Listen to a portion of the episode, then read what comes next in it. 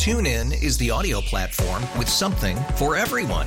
News. In order to secure convictions in a court of law, it is essential that we conclusively. Sports. Got clock at four. Doncic. The step back three. You bet. Music. You set my world on fire. Yes. And even podcasts. Whatever you love, hear it right here on TuneIn. Go to tunein.com or download the TuneIn app to start listening. Live again to Cleveland. ABC News correspondent Aaron Katersky standing by to chat with us.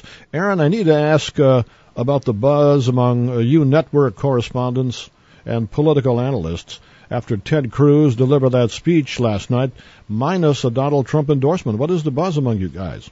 Commotion unheard of in modern political conventions as this room erupted in boos and just gave it to Ted Cruz as he walked off stage when it became apparent that even in his fiery speech that had the crowd revved up, it would end without an endorsement for Donald Trump.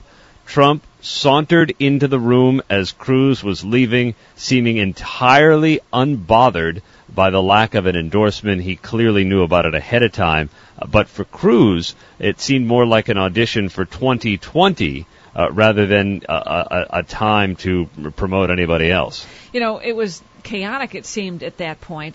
And then uh, Newt Gingrich and Mike Pence took the stage. Uh, was he overshadowed or not?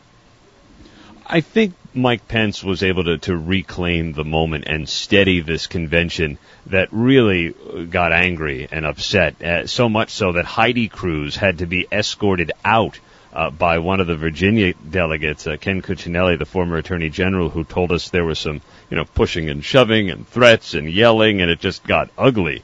But then Mike Pence, uh, with a, a, a steady demeanor, uh, very quiet authority in his voice, some self-deprecating humor even, won over the crowd with a very well-received speech. You know, there is talk this morning that uh, Donald Trump did get a look at the Ted Cruz speech before Ted Cruz took to the podium. So the million dollar question this morning, Aaron, I guess, is did the Cruz speech contain a paragraph that did endorse Donald Trump and Senator Cruz chose not to read it? The advance copy we were provided did not include such a, a mention, and Trump on Twitter said that he knew two hours before Cruz's speech that he would not receive the endorsement from him.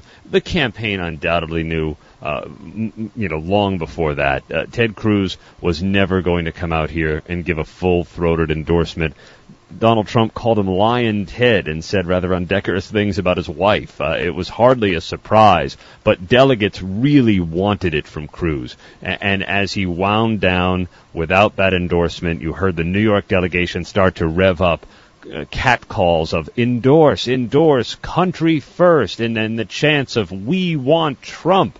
And when Cruz said, I appreciate the enthusiasm of the New York delegation. That's when they erupted into boos, which ended up cascading around the room. Well, what a night. So, what about tonight and the stakes for Trump? Yeah, you thought it was boring around here, didn't you? Uh, it certainly was a jolt of energy, and I think Donald Trump even more so tonight. He is able to now uh, walk onto this stage and and and portray himself as the unifier of the Republican Party. If Ted Cruz isn't going to do it, if Scott Walker is not going to do it, if Marco Rubio is not really going to do it, even though Rubio said the time for fighting is over, uh, then then it's just going to have to be Donald Trump himself. And after a convention that at times seemed to slip away from uh, from Donald Trump with the whole Melania speech thing, the insubordination by Cruz, the dissent and the roll call, he can reassert himself tonight as the standard bearer of the Republican Party. ABC News correspondent Aaron Katersky joining us live from Cleveland as our convention coverage continues. TuneIn is the audio platform with something for everyone. News. In order to secure convictions in a court of law, it is essential that we conclusively. Sports. Got clock at four. Doncic. The step back three. You bet.